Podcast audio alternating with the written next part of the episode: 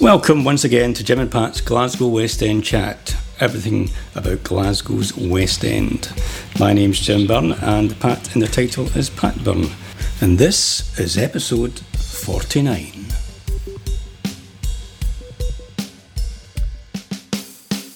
In this episode, we have part two of Warren McIntyre, the Warren McIntyre interview I did a couple of weeks ago. Part one went out last night. Uh, part two today, because tonight is the launch of Starry Skies album called Be Kind, and that's in Oran Mor. And let's say the time it uh, starts at 8 pm, so quite a good idea to go along there if you've not already booked because the album is brilliant and I'm sure the live gig is also going to be brilliant. We're going to be there actually, so we're looking forward to it. So, without further ado, I will just uh, jump straight into part two of my interview with Warren McIntyre. Oh, so I was terrified, and then I think I wait. And when did I put Starry Skies together? I can't even remember. I think it, no, it was Johnny Smillie who produced this album and the first Starry Skies album. He was doing a course in the SE. In fact, I got really thankful to Eddie Began who plays. Uh, Eddie Began was great. He used to play in a band called Sound Buggy and he was great because he just asked me to go and I never get asked, people don't ask me to do gigs very often Right. which always surprised me because I put on hundreds of gigs Yeah, I get yeah. asked loads of people play gigs but now and Yeah, again yeah. I get asked to do things but Eddie asked me to go and play a gig with him Mm-hmm. supporting him and uh, so I did it and then that was the first gig in a again I was quite nervous but I kind of got hooked again. And at that gig Johnny was there and Johnny was had access to a really top class studio. He said listen do you want to come in? And I need somebody to he was learning to use it. I need somebody to come in and kind of learn with so I went in with him and we ended up recording four songs which we thought may as well just do an album now. And then recorded Ask the Animals, the first Starry Skies album, and I suppose, and it was then I had to put the Starry Skies around between it because Massimo Franco was playing drums, and all different people playing on the album. Right. So then I had to put together a band to do the album launch party. So that's when I asked all the different people to come together, and they've stuck together. They've all been in the Starry Skies Okay, so that's the kind of. I was going to ask you about that, about where, where Starry Skies came from, how that was put together. That was basically Right. it's a band to to play. As Mindas actually as well to play a particular gig, and then the band just stuck together afterwards. Right, okay. And is that your band? Did you? Is that how hmm? you think about it? That is you think this is my band? I write the songs, and this is. right. Yeah, it's my band. I mean, it's a kind of bit of a collective. And I, what I did recently was it it took five years to do this album, and the reason it took so long wasn't that we actually spent that much time in the studio. The reason it took so long was that I kept taking time off to go and do other things, like put on these big events you're talking about, or do these series of different gigs with hundreds of bands playing them, Right. and like things at the Kelvingrove Bandstand. So I done two of those, Right. and that was because it just annoyed me that bands, the all that lottery money was spent in the bandstand and no bands other than ones that like 35 40 quid could get to play it so I basically just took a punt and hired the bandstand Right. and basically I stood to lose about five grand but it didn't because it all paid off and it, it broke even but uh, so I kept doing, going doing these not stupid things things that I Yeah, it's enjoyed quite doing entrepreneurial. You know, was, that uh, word. If I can say that word right with my cold. I quite Entrepreneurial. like. I'm not, I'm not a money head. I've never been really. Money's never been a motivating factor for me. But I'm quite kind of organised when it comes to stuff like that. For, It's for a risk, isn't it? Taking a leap. Well, I did. I remember actually saying I did that twice, and of course I did this. You know, this Simone thing, and twice I said to Nicola, I was like, when I done the Foxstar thing, I was going, good God, I was going, if this is a disaster, I'm going to lose. I think it was about four grand for that one. Uh, and then uh, Nicola's really supportive, so she's always just that to me. She just goes, ah, can you afford it? And I don't think I've not got hundreds of money in the bank, but pff, do you know what I mean? It was I could I could get it, and I Yeah. could. I mean, there's ways I could sort it out, and uh, and I was like, yeah. I mean, it's not going to, we're not going to be kicked out in the street.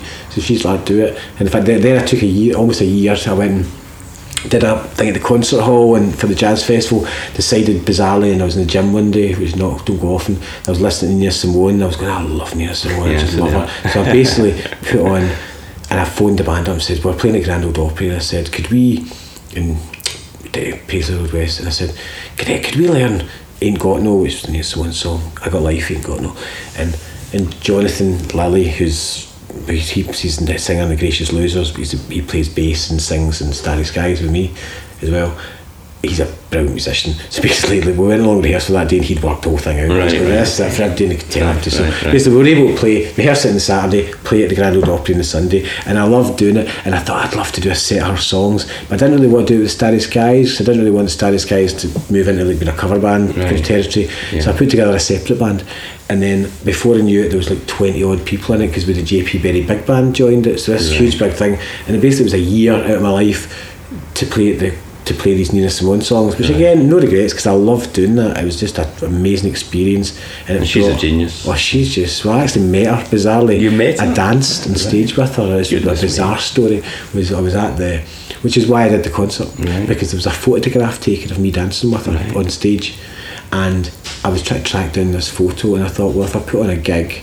And then we make the whole premise of the gig is try to find this photo. And there's been a film made about it actually. This guy Tony McKee's made a film.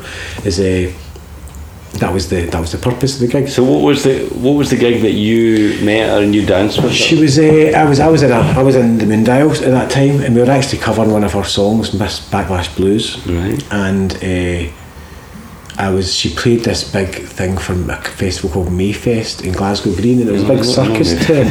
So it was a big, huge circus tent on Glasgow Green. I played most And of these things. The, the girl Mayfest was great, and I was going out. The girl, girl, had girlfriend Ariki, I was out with. She had got tickets for it, and we went there together. And it was funny because we hadn't known each other very long, so we were sitting there, and then there's a couple of drinks and sitting there quite relaxed. It was all great, and then and I was loving it. I mean, I was like almost tears flowing down my face at one point. But then she said she went. She was pointed to the kind of the best seats down at the front, and she said like, uh, "I'm going to impersonate this one." She went, "Is one of you uh, men going to come up here and dance with me?" And she was pointing all these kind of these like, the right seats, and we were away back in the kind of like the, in the middle of the hall, and.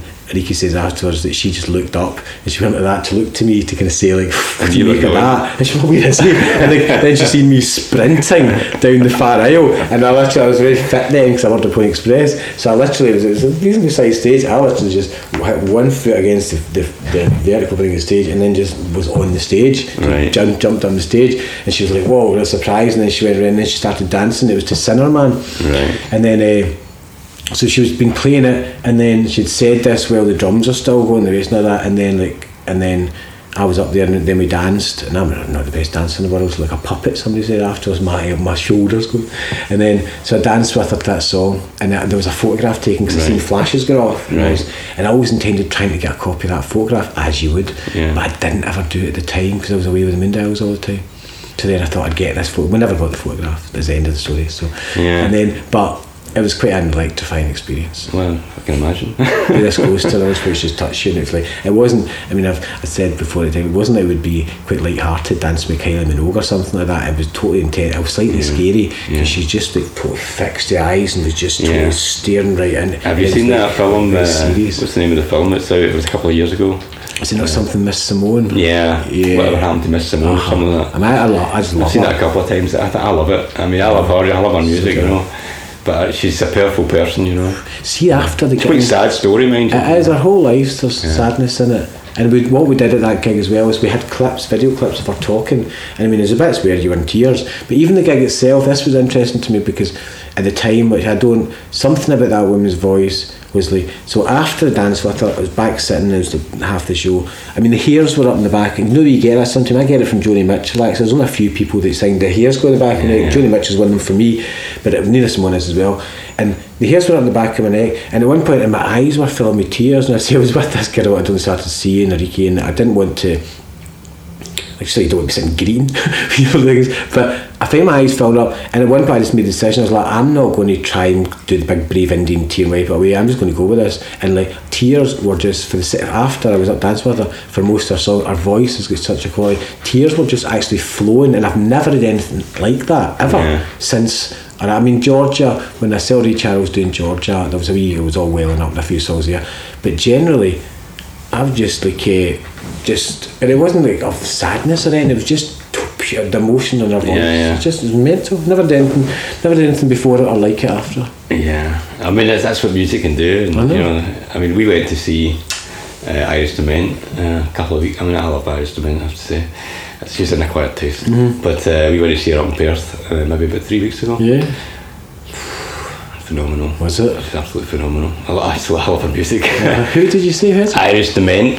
I've She's not an Iris American, Dement. I have to check her out. I've never heard. She's her. uh, well, she's a funny character in as much as uh, initially you would have thought she was coming from like a country uh, singer songwriter. She'd, Yeah. she'd done some stuff with John Prine. Okay. You know John Uh-huh, Prine. yeah, Uh, just some famous songs and, in movies and things. She's got very quite a high high voice, but she's like an unbelievable songwriter. Is she? you know. Fantastic. Uh, although the the sim- the the song she's she's had like one hit right, which Mm-hmm. people have heard. I think it's called Our Town, Okay. which you can dig out and you can hear. Yeah, it. but it's a, it's a very yeah. Mm-hmm. simple song. But that, that's not the one I, I like her later albums. I mean, she's she's just phenomenal. Okay, good. and she gets that same emotional. Well, to me, Uh huh. I just find it genius, you know. Yeah. I just she's one of these. See, I like music where it's not uh, calculated or it's not front of the mind. It's got subconscious and it's spiritual.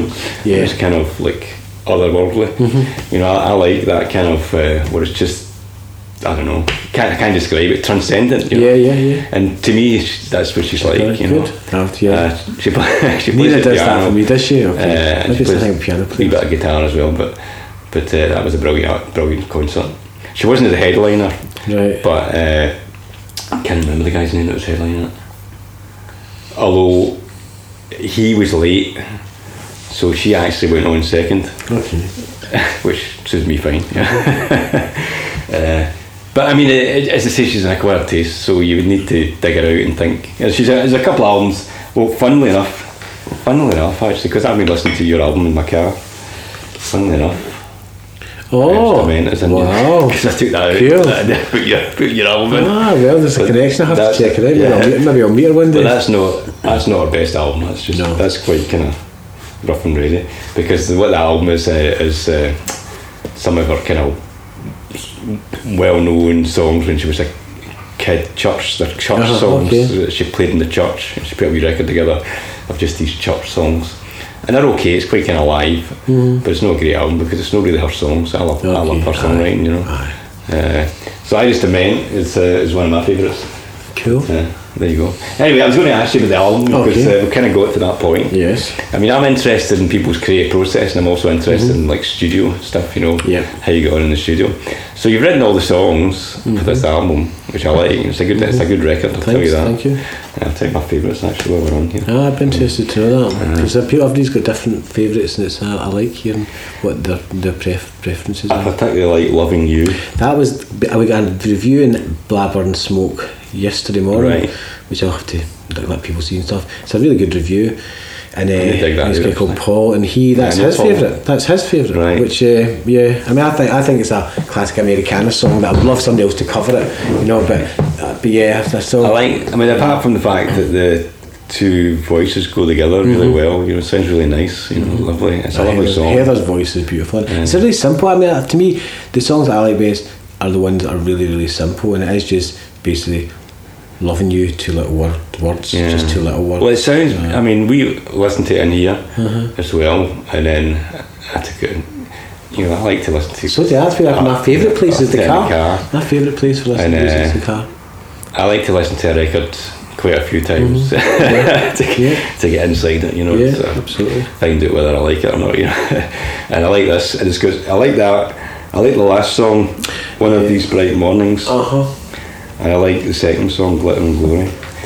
It reminds me of, I mean, the, obviously the arrangement's very kind of like the Byrds or something. like Yeah, right. I think so. we've been mentioned. The Byrds were mentioned in a few reviews. You had a lot of reviews for it, which again, Right. nobody more surprised than I was because I kind of had no expectations with this record. So when these reviews started coming in, I was just really surprised. There've been a couple of people that didn't haven't liked it because the guy who's helping with that is showing us the feedback, and I think it's really good to have the feedback from people who don't like it Right. because it stops you getting up your own behind Yeah, uh, backside, because yeah. backside because like so yes some, some people giving amazing references mentioning Byrds men, Byrds mentioning I mean I'm not going to mentioning really really flattering comparisons but then so I saw a list of the people who haven't liked it and what they've said you know and some of them are quite funny one says which is great I'm actually tempted to use this quote it says the guitar work's really good, production's really good, but the singer has got more slides in his voice than Dylan. He said, which some slides? people more slides like you. Right, right. He said, which yeah, some people may like, some people may dig it, but I don't. But so it's quite funny. So yeah, there's been lots of good reviews. So Right. delighted, just really. I mean, it's a very- surprised. 60s sounding record. Yeah, some of it is. You Yeah, it's know, got that. my ears anyway. We did, we did it And, uh, again. He's got that Abbey Road because we, Yeah. we mastered it all Abbey Road with Geoff Pesche, who's one of the, he's, Mm-hmm. the, he's the head mastering engineer there, and they would in the, in the, the main mastering studio, Mm-hmm. which was quite an experience. But so that in itself gives it. It's been through the Abbey machine. Right, right. He explained what mastering's all about, and I've never really known before. I mean, people got different explanations, Yeah. but he said exactly, and he just Right. basically talked it through, and he said. This is why you get. Yeah, no, it's interesting. That was interesting to hear that as well because uh, the two EPs that I put out with the Bear Pit Brothers were both Uh-huh. mastered at they? I, heard something they're doing. It's funny. People think things are totally new sound, and you're just like, Yeah, there's no new you- sounds, See if you're right. one of these people that I'm not. That's just got that total musical Yeah. encyclopedia. Like friend Roy Moller has. He's like that, and Stevie's like that as well. Actually, Stevie.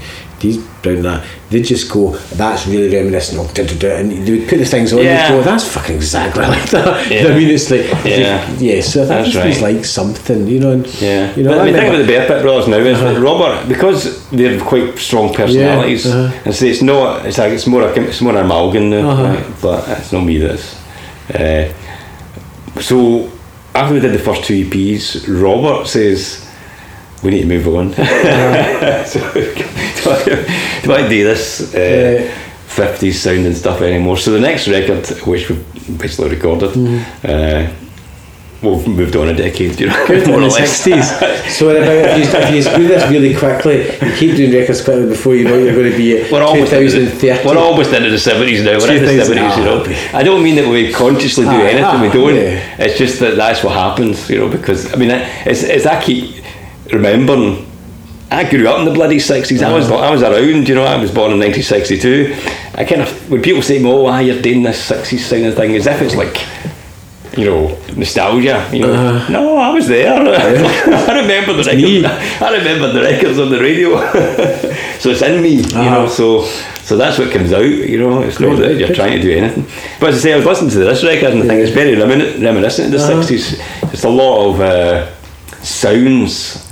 You know, obviously, if you talk about that second right, second song there, That's because It's got the jangly guitar, you saying big, big, it's Yeah. by like I mean, a lot of that's to do with John John Rooney's the lead guitarist, Right. And Johnny Smillie is an amazing guitarist and plays in Thrum and Michael Queen. So he was he's very kind of respectful and he spends a lot of time on guitars. So Uh-huh. that Oh, the sound of the record's great. Stays because he's a great producer. I mean, really, Uh-huh. he must be one of the best. That was the other thing around just that it occurred to me. I was listening to it. I like the mix. Yeah. I mean, anybody who works in music, like myself, who records and mixes their own mm. stuff.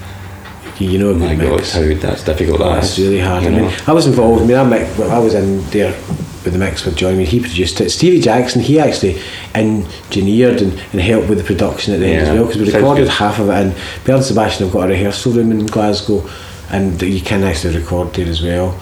And I went in and did five of the songs in their rehearsal room with Stevie, and we did, I did a lot of vocals with Stevie, which was lovely because because we know each other so long very relaxed with them and it's a very light room it's all kind of wood and it's nice light in it and I've rehearsed in their room a lot for different shows that we've put Right. on not kind of different kind of these nights at Maryhill in various places so I'm very relaxed in that place Uh-huh. so I went in and did maybe five of the vocals just with me and Stevie so it was Stevie in the control room Right. and then and just very relaxed And had you written all the songs before you started?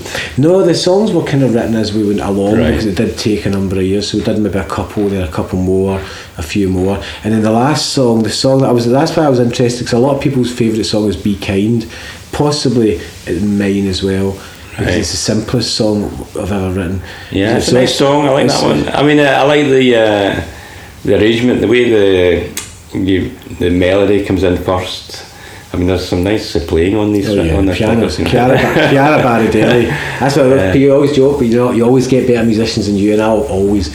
That's like uh, when people joke about it. I always get Yeah. much better musicians than I am because I'm okay music wise, but I'm uh, I'm not trained. I can't read music or anything, but I always get top draw. Yeah, you get you get something from both best people, and you know. see these folk they're brilliant. So Carrie Bernadette plays piano it. She's an amazing piano player, but she plays the simple stuff parts in that song. Be kind, and the part she plays is so sparse that you'd have to be brilliant at piano to play that part. Yeah, you know, sometimes it's difficult to play simple that- things. That's the song. I think if any of the songs, I mean.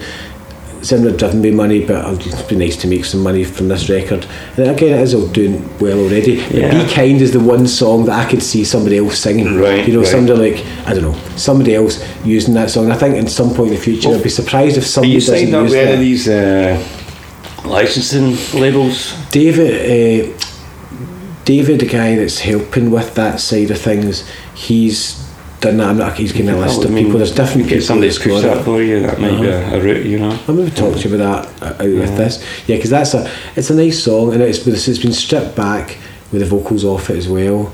So yeah, it's so a lot of people that's their favourite song and that's the next single actually. That's Right, coming out right. on that's coming out on the twentieth and I think it gets his first play on the radio Yeah. on I mean, I think the songs Tuesday. as well are, growers. I mean, it's like uh, anybody listening to new stuff. Yeah. I mean, I'm used to it. I love. new- You know, I'm always looking for new stuff. Uh, so I can I can listen to new things and I can probably fairly quickly know whether I like it or not, or whether I, whether it's something to listen to again, or whether it's going to be part of my Uh-huh. musical world. Uh-huh. But a lot of people can't. A lot of people can't. They don't want to listen to new stuff. You know, it's No. like it's like I know. you're, you're pushing. Give me Neil Young. Give Yeah, me the know I Beatles. mean? I absolutely know what you mean. Yeah, I know. I mean. And I'm a bit like that. You know, to be honest, um, you say to be honest if you're going to tell a lie, but no, I am very. Uh, I don't listen to a lot of new stuff. And I do go and buy new records by local bands and support other bands, but I tend to listen to old stuff. I tend not to even listen to very much music. I, tend, I play a lot, but it's in the car, just like you. Yeah. I listen to my music in the car. Yeah. I never listen at home, Right. ever. I mean, now and again, I quite listen to difficult, radio. you know. You know. I don't. I don't listen to music. I listen to in the car a lot. I listen to my uh, iPhone. Uh-huh. I mean, I listen to music all the time. I mean, I'm, I'm voraciously loving Good. all of this. uh, and there's lots of great stuff, you know, Uh-huh. there's just lots of great stuff. Uh, I'm, I'm quite boring in that I'll go back and listen to Nina Simone over and over again, or like an album like I love Exile Main Street, I love Beggars Banquet. I've certain Beatles records, and I will go and read Yeah. channels. I'll just listen to them again, and and I should listen to more new music. I mean, Siobhan Wilson, that's the kind of last album I bought. Which was, uh, and I, I know it came out ages ago, but I only bought it recently. Yeah. I've, got, I've got a lot. Of, I've got a lot of the records from last night from Glasgow. I mean, there's a lot of great music. I mean, uh, that is probably. I mean, the thing about today's kind of musical world is it's. What's the phrase? It's, you know, it's. Uh, postmodern you know it's like there's everything about with everything you know I mean Uh-huh. every taste is catered for every there's a new version of every decade Yeah. out there you know I can go listen to Kurt Weill or something like that you know or, uh, Absolutely. uh, War on Drugs which most people who grew up listening to Neil Young or something like that would be able to relate to that although it's new music you know what I mean it's a new Mm-hmm. Yeah. artist Uh-huh. uh, because it, cause it just all gets recycled somebody takes a new angle on it you know Yeah, yeah, just a Uh, different like mix up like rinky tink piano reggae. Yeah. there's, just, there's just so many. So there's a lot of great stuff out there. Uh, I mean, it's like we went to see Margaret Glaspy. I don't know if you know Margaret Glaspy. no. She's uh, American. I mean, I'll say a lot more American stuff Yeah. than I do UK stuff. I have to say. But we went to see Margaret Glaspy up the town. I think it was what was the name of the place we went to see? God, I can't remember. Was it the? I don't know. I can't remember. Can't remember the venue. She's absolutely brilliant. Is you know, she? Just fantastic. And I heard that. Uh, I like. I mean, I, I'm not uh, somebody who likes uh, complex guitar music anything like. I don't really like. I can't be bored. You know, it's like. Yeah. I'm not into virtuoso. But the strangely the thing that attracted to me her first was the sound of her guitar. Right. Just another tone. it just came up on my because I get the the Apple Music thing which I'm subscribed to, and it gives me the playlists every week a different playlist, and it just something came up on the playlist, and I thought, oh, I like the sound of like that, that, you know. uh-huh. And then I investigated and I read, I listened to all records, and then she she came and played in Glasgow, and we went to see her. changed you so much now, isn't it? Uh, That's the way it happens, you know. It's yeah. playlists are a massive. That's what I met with David, who's helping with that side of things, and and he was like doing these different things. He's saying, right, so if you can, there's a spot, you've got to I've got to make a Spotify playlist apparently, and then make this up and do something with it, and then he says, and then we do this, and then that can help the algorithms, and there's more chance of doing a playlist. And I don't really understand. any of Yeah. these Well, a things, lot of those, so- see those things. But it works, you're you right, go that's where you Uncut, people stuff. Or whatever, it's got Uh-huh. a CD on it. Those are the things to go in, but those are the hardest things to go in because those are all major label acts. It's all Muller. I mean, I'm convinced we've this record. I mean, it's not the album's not out until the 12th of October, and the first single that came out, which was called Starry Skies, that's been played like I would say about 25 different radio stations. It's been single of the week, BBC Radio Scotland last week. It's been played Roddy Hart Show, Iain Anderson Right. Show, all great Okay. shows and loads of things. But do you know what? There's it's commercial radio. I don't know if it's a definite, but I'm pretty convinced that it's still Muller. I mean, see the big, the big, the one. I'm not going to mention the names. There's only a couple of them, and it's all the syndicated radio. They Yeah. run like all of those big radio stations. They also own a lot of the local press. I mean, they look just covering the whole of say Yeah. the southwest of England and all these things. And again, and it's there. They've got a business model. So I'm not saying I'm knocking them for it, but I think really they make the playlist up centrally, and those playlists Yeah, right. are Well, they go to every every single like place. that. You know, it's the same. But who goes on any new bands, new records that go Yeah. on those? You can guarantee you, say for example, I don't know, Nik Kershaw or somebody or just something from the past is going to release something. You'll see it, or it's almost to our Snow Patrol or MD, you'll see they'll suddenly play loads of their big hits over a period of three weeks. Right. You just suddenly start hearing them, and when you hear now, you go, "Oh, they must have something new coming out." And Right. sure enough, Yeah, yeah. it's like Yeah. uh, so it's all, and I think you just see it's major labels, and they're paying to make that happen. And they're paying directly, Well, maybe they're paying kind of to get an advert or something. Yeah, you know. but that guy Chris Shiflett, we have those artists on. They all talk about that kind of stuff, you know, and and why, in fact, uh, like an artist like these folk who are really just playing their own music. Uh-huh. It's like it's, what I've kind of realised by listening to these things and realising the last Yeah. sort of few years is, is people are just sort of self-employed, running their own wee businesses. Uh-huh. That's what a musician is these days. If Yeah. if you know when they've signed for the big artists, I know. you know, and that works. It does, You know, if you yeah. can figure out how to do it, that Uh-huh. works. Because there's another thing which says, uh, I can't remember who said this. Who's the guy that was the kind of punk guy, uh, played electric guitar way back in the 1970s? Billy? Bragg. Billy Bragg. Billy Bragg talks about this actually Mm-hmm. as well. He says that if you can get 30,000 fans on your mailing list, you've got a career. Absolutely. Because, because those 30,000 fans, every time you release something, They'll buy it. some of them, a proportion of them will Uh-huh. buy it, and that's going to mean you only need whatever it is to make 20 grand a year, or And whatever it is, go on 30 grand a year. Uh-huh. So, combination of that mailing list, doing some gigs, putting out some new releases, selling some merch, You've got a living. You see, the You thing know? is, I really respect the people that do that, and you're right. And I mean, I seen Billy Bragg in the QM, and I was blown away by it. And uh, it was, you're right. I'm not one of these people, and I'm not going to be because, and I, I really respect them. I'm. I, I I know friends who basically that's what they do full time. You know, I've got a day job. I work for an environment organisation, and I, and I love the job. I love all the people I work with. It takes up a lot of time. I don't think I would. If somebody said to me, "Do you know what? You can now sign to Domino, and all you're going to be able to travel the country in a Yeah. van three months a year, and then we'll get you across the states, and you can do like like uh, two months there and in this van." I, I would done van travelling when I was younger. Yeah, yeah, I I just mean, don't want to do it. I, I- don't want to be away from my totally- family. There's no way I would do that. relate you know. to that, yeah. So and good on them. The people Yeah. that are doing it, they're making a living. These That's American right. artists, they come across. I mean, that. Uh, Alan Henry brings a lot of them across. Kevin Morris, another promoter, Yeah. brings them across. They do brilliant gigs.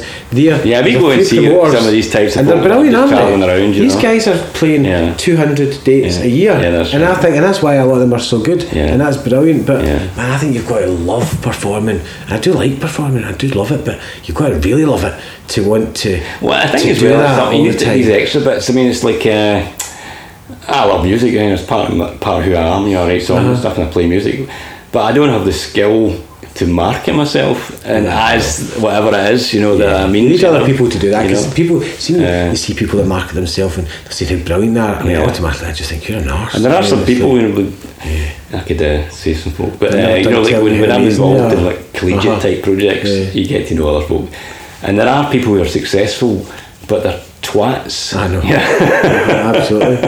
Well, see that's, the, a, that's a kind word. see, see the thing about that hard work ethic that well, or the work oh, it's not hard work so I do work really hard at other things but to want to do that we recently uh, Dave was talking to this big big massive American record label and they liked this record and but they said we're looking at licensing it in America and uh, they they said not really the record. They said, but now, which I never knew, see all the time. They said it's got to be sim- simultaneous release because of the internet and the way things work. You've got to do a simultaneous release. Whereas in the past, you'd have released a record in the UK and then Japan might license it, Oh, right. might license it for this for this company anyway. and They're a big big company, and they also said, is he coming across? Is he bringing the band across to play in America?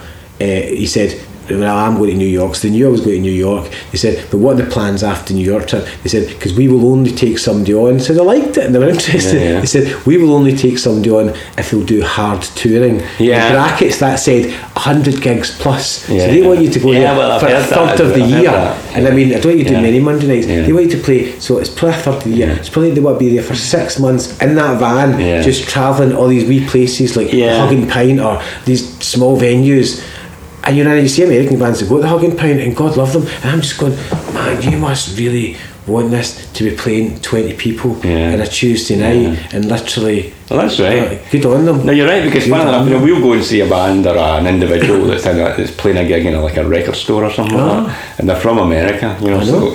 So, so you turn up at the record store, Good on them. you know, there's maybe twenty people Uh-huh. in the record store, all kind of scrunched up against Uh-huh. the records, and some guy from America s- s- on, up front. Think, my God, that guy's just really wants it. I mean, really, really, really wants it and just loves performing. Exactly, You know? yeah. Uh, was it Daryl? What was his name?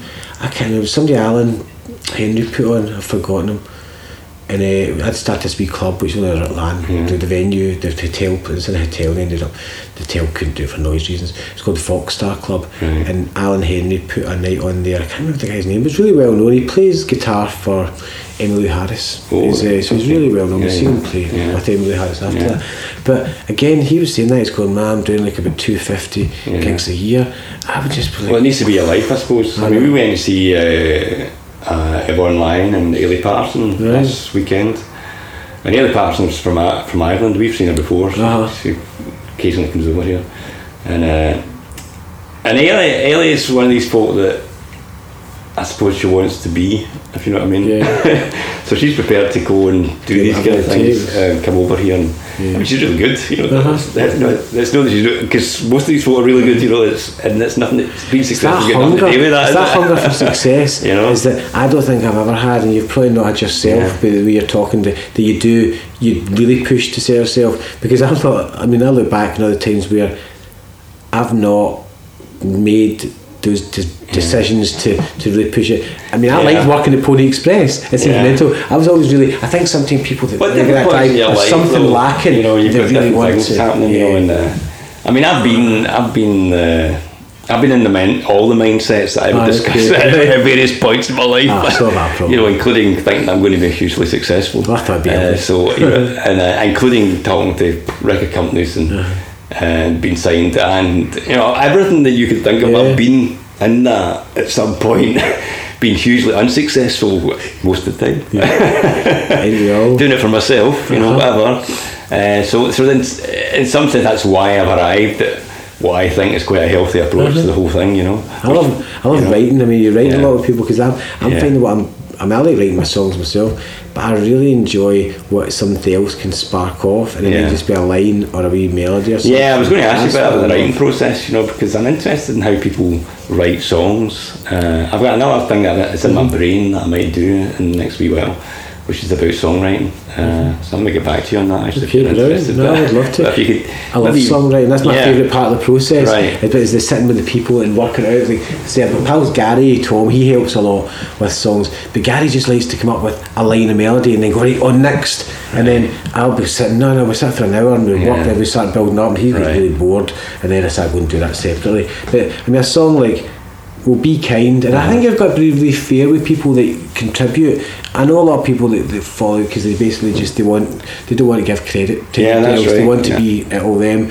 I don't know if it's for money or it's for I don't know what it's about, but I like Be Kind for example. I mean, I pretty much wrote that whole song, but Adam Scott, who was standing in for Jonathan, and Heather, who plays Starry Skies, Mm-hmm. they were there when I was writing it, and I was asking their opinion of things, Mm-hmm. and it was their opinion that ended up the chorus being the way the chorus is. Yeah, yeah, yeah. So as a result, I've got to kind of go. Somebody would say, "Oh well, look, that was just an arrangement thing, and no, that doesn't count."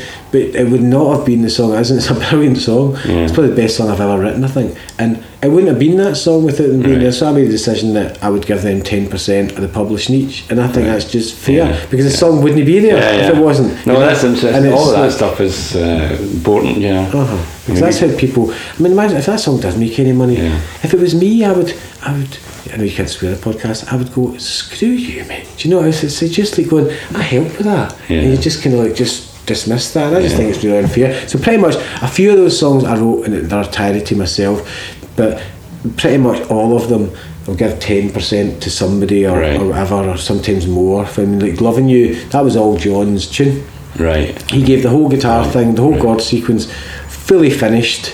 Uh, Jonathan, Johnny came up with an arrangement. Well, Johnny, Johnny came up with a few Yeah. bits and pieces. So Well, we've look, got I, can, I couldn't see. I was looking at it earlier, and I was looking at it yesterday as well. And I think I couldn't see anywhere on it that said all songs by. No, it doesn't. The very bottom it just says Warren McIntyre publishing copyright. Yeah, I've seen that, Uh-huh. and I was thinking, does that mean he wrote all these? Because I like to see who, writes, who wrote the song. Well, I you know? wrote them all, but I wrote Yeah, them all I with, that, but, with, you know, with, with bits of help from other people. Yeah. So that's one job I do have to do because they're all going to be Yeah, registered now. because one of the things I to always think when I do any kind of reviews, of, I don't do a lot of reviews, but I'm maybe talking to somebody about music and they've, they've got I've got their CD. I'm always wondering. I don't want to say the wrong song. That's my favorite uh-huh. because I don't want to say the song they, They didn't they, write. They didn't write. You know what I mean? So so I, I always look. I was Funny, I always was find out it's who, funny, I who wrote with, what. I was with Gary last night. And Gary, right, Gary's told me he played in the Mendel's and Aston. He's a great songwriter. He's a great drummer. But Gary's funny. He's one of my best friends. Gary was like, and see over obviously. So Gary was like, he loved, he really loved this album. But he played drums in a couple of tracks as well. But Gary was like he's saying, he's going because he always likes to be a part of every song. So Gary would say, "See that Be Kind song? See that bit? Mm, there's like a humming bit in it." He said, "Oh, that humming bit at the end of the verse. But where did that come from?" I was going, oh, that was Johnny. We were in the studio and we were recording it because that's one that kind of came fully formed and it was recorded within Yeah, a couple of days. Yeah. And I said, ah, Johnny just said, because it's a bit of Simon Garfunkel vibe, and, and Johnny said, no, I'd like you to try on the G. I just want you and Heather both to go, mm, and do this kind of humming bit. Uh-huh. And we did it, and it sounded great. And Gary was going, no way. I thought, sure that was mine. That was 100% convinced. That was my bit, because he had nothing to do with that song. And it's probably the most commercial song of the album. Right. So Gary's always got a, a mind to Gary's thinking, Yeah. I've not got a bit of that, oh, I've not got a bit of that. So he was Yeah. most perplexed last night, Yeah. which amused me in no end. And there's other bits, bombs Betty. He's going, that high, but that was mine, the bit bombs, bombs. bombs." I was like, nah, that was Johnny actually. He's going, was it? And Gary's, got- Gary's got plenty on it, so he, he need not be Yeah. concerned. So, That's yeah, good. he's funny. But yeah, be light-hearted about it. Yeah, good. Well, I mean, it's a great album. You know, it's, it's- so well done, well done. Yeah, I think probably we're near the end of this interview. Okay. Got to the, got to the point of your record. So, So uh, when will this podcast be out? Should I be Uh, plugging our album launch gig? Or is it? when is your launch gig? The launch gig is on the 6th of October. Right, right. And it's in the CCA. Uh-huh. And What date is this? if the sec- if the CCA is not open, the alternative venue because we're still waiting to find out if the CCA will open in time because of the art school fire, Right. tragic art school fire. Yeah, yeah. If it's not open in time, then it's looking like we'll be moving it to the Òran Mór. Right, okay. So it's kind of Well, I'll try and make sure thing. that whatever the date is, usually the interviews go out on a Thursday. Right. Because we do we do a podcast every week, which is a chat with me and Pat, and then we do a, an interview every fortnight. Uh-huh. Uh, and then it usually goes out on Thursday. So if I look at the diary Yeah. and I figure out what the sixth is, It's a Saturday night. right? So we could put it the Thursday Aye, before that. that'd be great. and yeah, that might work. magic. Yeah. Uh, or are you want it, you know. Uh, Yes, I'm looking forward to that. It'll be good to play this. We're just going to play the album one to ten, and then maybe singing, singing a few songs from the first album. good, good. Be up tempo ones. No, you don't. Well, it's been a real pleasure. Thank you very nice much. to speak to you about it because it is a nice album, and uh, and I'm always really pleased when people who are local are doing well. Mm-hmm. Yeah, you know, because I think I always, I always think well, everybody's in the same boat. You know, in some sense, you know, they're all they're all doing things on their wee corner here, Mm-hmm. uh, and all, I suppose. Like to have a wee bit of attention. you Yeah, know? absolutely. So that's why I was so surprised. I was really surprised to get in the any back, you attention know, for this because you know. I've brought records out in the past and it's been one playing radio. So to suddenly be getting so much radio play and then some really good reviews. And we were just quite. I suppose I don't know if it's a good thing to have such low expectations, but I had such low expectations that. And it sounds like everything's a bonus, but it really has been. And I do expect. I mean, I, David was saying today he reckons that we could still another couple of singles after Be Kind, so they'll go right Yeah. into next year. Okay. But I was kind of thinking, oh, do you know what? The album launch it'll be November, then It's kind of up to it you, though, Yeah. how long. I mean, we did the, the 10 Writers, 10 Lies for about over two years, Mm-hmm. simply because they to have an interest. Yeah, absolutely. Nothing to keep You know, interest, I'll keep it going. So, you know, So, you, yeah. if you keep it going, and also, I, I think if you do that, it generates an audience if going to put the next record out, you know. Uh-huh. Absolutely. Uh, if you, I mean, you've got to jump on the things that you've, Yeah. you, you know, people are noticing. I mean, I was speaking to somebody the other day, what was it I was told? Oh, aye, there's a guy uh, who comes into the cafe and he's a, a dance producer. All right. Right. Uh, so it's, I don't know what kind of genre it is, but there's so, so many subgenres in that. Yeah. But what, it, it, it, it makes money from uh, producing other people's records Right. and sort of working with other, other artists. But he also has just recently put out uh, his own uh, record. And uh, he was telling me the other day, he says, you know, that, that it's, it's getting a bit of attention. And I said, right, okay, take that opportunity Ah, absolutely. you know, so, because when comes along, you know, you've got to say, right, okay. Ah, that's what I was saying to. Nicola the other day. like, There's a lot of different gigs booked. And I was thinking to some of them, is this, can I be bothered going to Dundee to play on a Thursday night or to do something else? I said Jamie put Right. on it as well. And they're both saying, okay, you've just got it, you're right, there's a bit of tension for it. So Yeah, you got the attention. I think it. you got to take advantage of it because, well, I know, you know, having been through the things in the past, you get a bit of attention, a bit of light on you.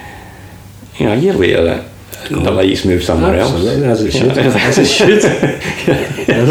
so you got to take advantage of when it's happening. absolutely. When people think you're good, you know, so, so and enjoy no, it. ah, you know. No, I'm enjoying it. And the good thing is, is I kind of, I'm old enough now. I know. I'm not saying. I'm not predicting that. By the way, I'm not saying that. There's a that's- chance it will. That's what I predict. I was thinking November. It's I like shouldn't have just said fade that. off. No, I no, shouldn't have no. said that. I'm just- I'm just- I'll all put- all put was from tomorrow. it. I'll be from tomorrow. I'm just like, no, they just I didn't even- cancel everything. So- Said he'd be that, that Ah, way. that's the way what I know you didn't. No, but it's true. That's exactly what I was saying to somebody the other day. It was, it was actually Douglas. Douglas had sent me a message and said the BMX Bandits and said like, Yeah. oh, that's really your record seems to be Yeah. getting an awful lot well, of the fact attention. that people are hearing about it is also it tells you something as well.